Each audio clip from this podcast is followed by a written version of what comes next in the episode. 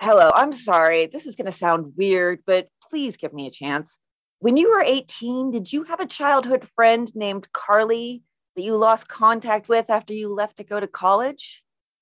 Um, hi, who the fuck is this? Carly? This is an extremely creepy way to get back in touch if so. No, that this isn't Carly. One of the last times you two hung out, she told you that she missed when your parents let you sleep over. She put eyeliner on you because she had been talking about how all guys look good in eyeliner. And you said you didn't know how to do it. Okay, yeah, I get it. You know a creepy amount about me. You've got me freaked out. Congrats. Now, who are you and what the fuck do you want? Lightning recap. In Unknown Number by Blue Noise Stifter, a physicist reaches out from an alternate universe to contact a version of themselves who took a different path.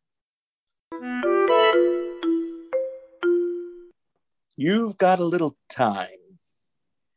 We've got a little podcast. This is Short Story Short Podcast. I'm Christopher J. Garcia, here today upon the world of today, tomorrow, and forever with Christy L. Baxter. And, you know, Christy, it's that time of year again where the flowers are blooming, the thunder is snowing. The Irish are suddenly recovering from the month of March. What is the perfect story to read for this time of year?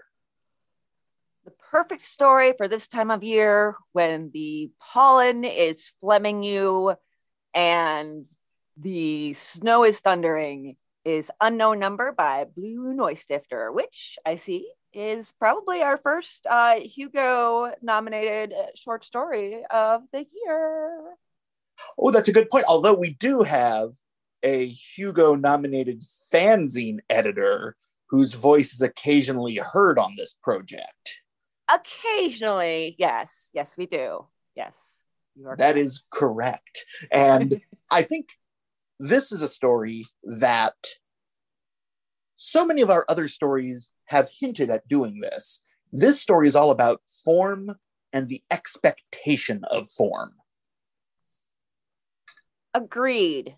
Yeah, it, it definitely takes that modern text thread sort of idea of and, and makes it into, you know, it, it's it's an epistolary, but modern. Yes, and I think that that is an interesting thing because when you are reading the epistolary form, you kind of have to break the reality of the form. If you read Dracula, for example, uh, there is all sorts of telling of things that you would never actually say in a letter. It is not, almost always, it is structured with a narrative concept behind it. Here, this is straight up dialogue between two people. Ish. Ish, yes, ish. And the thing about that is, I feel like this evolution of communication and how it's evolved the epistolary form, because yeah, it used to be that sort of, you know, kind of clunky with exposition a little bit by necessity. No shade to Dracula. Well, I mean, he would probably want to be in the shade, but that's a whole different thing. So, but, and now our communication is so much faster. So an epistolary story previously would be these long letters back and forth. And now it's just short, quick exchanges back and forth. And it's almost instantaneous. And so I think it's really interesting. I think what Noise Stifter does here really shows us uh, how communication itself and the changes in communication can change storytelling. Mm-hmm. And it's a a story that is structured in a way that is a very traditional, both horror and science fiction have to do this, where you are trying to convince the viewer who is standing in for the reader that their reality is shared and it is not the same as the reality that they experience on an everyday. And it is that delving into a world, in this case, where interdimensional communication is possible, that it becomes this sort of acceptance. You have to present a world that is different than our world. Although, strangely, the reality that is everyday experienced on both sides is the same. It's only when they come into contact that it becomes extraordinary. Yeah, that's absolutely true. And uh, in no way did we plan this to be the week that scientists were like, yeah, so there might be an alternate universe where time moves backwards and that explains dark matter,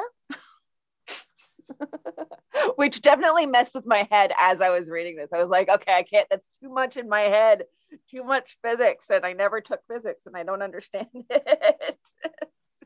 It's a lot, but yeah, it, it does require this acceptance that sort of the brain, I think, shies away from.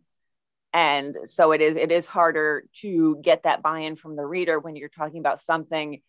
So it, it almost has this uncanny valley feeling to it in a way, because this idea of another you out there somewhere, it has a strange sort of just a tiny bit of comfort, but also a lot of kind of revulsion in a way, at least for me. I don't know, maybe I'm a weirdo, but you know, when I found out I had a murder victim doppelganger, it freaked me the hell out. So I don't like it when people have my face. I actually do, just because I like to get lost in my eyes. Um, but I think one of the fascinating things here is that the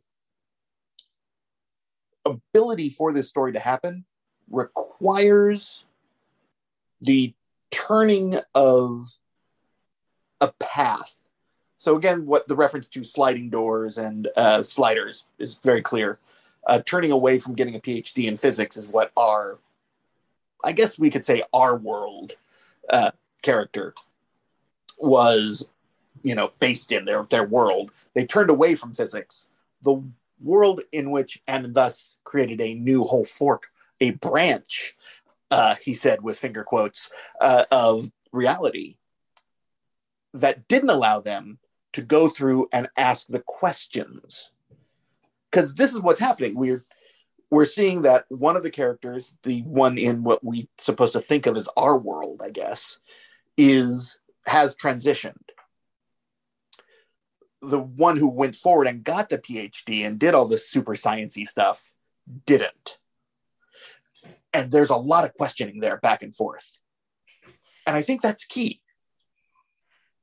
Absolutely, it's key, because the the main difference between the two of them is one asked the questions already, and one has, you know, the, the alternate universe version has been really sort of unable to, I think, sort of verbalize them. And a question is, you know, well, a question I have would be, is it because the alternate universe version of our protagonist here followed that path in, in physics, so got distracted by other questions? Or is there some other reason that they weren't able to ask the questions that would lead them to transition, like Gabby, the, the our world version of the character, did? This is difficult to talk about and make sense. So I hope everybody's read the story, because otherwise you're not going to get anything out of it. Oh, I think they'll get as much out of it as I do. Um, self-burn. I think one of the aspects of that is, is this sort of, I don't want to say false dichotomy, but this definite existing dichotomy between if you follow your mental, your academic dream, you are often unable to, fo- to follow your personal dream. And it's this sort of idea that you have to be one or the other. You can't really live in both worlds. And that's always troubling to sort of see that put out there until you sort of stop to realize, well, huh, if I think of every academic I know, yeah, they almost all did that. You're like, wait a second. This is, in fact, reality. I'm glad I'm not an academic. Yeah, there's this immersion in your area of study that happens that I think is really unique to academia. And I can understand why that would keep you from developing personally and from taking care of your own emotional needs and figuring out who you are and who you're supposed to be, because it really is something that, you know, you're, you, it's, a, it's a true passion. I mean, they, they don't pay people in academia a lot. So it, you're not in it for the money, I promise. I think what's also great, again, is the signposts of the form that they are referencing. And here, of course, it's things like, Jesus, that's a lot of messages. Hold on. uh, a lot of okays, like the sim- like right. Every now and then, you have these sort of push-ins. And I think what we're seeing is that this is the breakthrough portion of a story. And if you're telling the story in a novel, this happens right before the action starts. This is the convincing of the protagonist that they need to go protag. And I think that aspect of it is one of the fascinating things, because this could just be the start of a story. Yeah. But it is the whole encapsulation of a story. And in many ways, I think this is less a short story than it is a graphic work. It's a comic. Hmm. It's an interesting... I I could maybe go with that, but I'm not sure. I, I feel like that's an aspect of it, but I, I wouldn't say entirely that entirely encapsulates it, because the one thing is we don't get any actual images of people. The only like contact we have is you for Unknown Number. And that's the only, you know, we, we won't get any images of people. And I feel like that's kind of, it's kind of necessary for any sort of sort of graphic work. Unless you're an abstractionist. Ah, well, the abstractionists just have to come in and fuck everything up, don't they? You make it sound like art history of the past one hundred fifty years. So weird that I do that. Yeah. There is a beautiful message here that I I absolutely adore, and I understand one hundred percent why it's on the Hugo short list, because it it deals with not only issues of identity, it mixes them in with a incredibly traditional uh, story of first contact, ideas of the multiple realms, and this idea, I think, of each one of us holds multitudes. And that's very much represented here. And I also kind of think that there's a, an idea that even our most different selves still have this connection of sameness to them. That in essence, when you change your path, you are not necessarily changing who you are. You're merely changing the direction you're going. Yes, absolutely. And and there is a sort of comfort in that, in that one thing remains the same even while other things change. And that's something that this story uh, offers us, even as we get more potential for change at the end. Correct.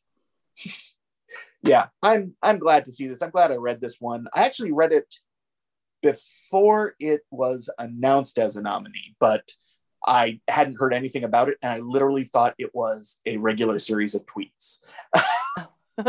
you, so you thought that you didn't think of it as a story. You you you bought in completely and thought that an alternate universe version of somebody had contacted them. It took me a minute. I have this this bridge in Brooklyn that you might be interested in purchasing. Is it the Triborough? Because I could totally go for the Triborough. Any bridge you want, buddy. I got them all. I am the bridge queen. Have we decided what story we're reading next week? No, we haven't, because nine times out of ten, we forget to do that. So we're going to take a quick break and go running around the internet, looking at stories and picking one out. And then we'll come back and we'll tell you what we picked out. Hey, Christy. Yes? If we took a time out to read a short story and then decide which short story we were going to read, which short story would we have agreed on reading? We would have agreed on reading Spider the Artist by Nettie Okorafor. Yay! Nettie, which is exceptional because Nettie's a good people. I'm excited to read this. Yes, and well, you should be, because this has been Short Story, a short podcast.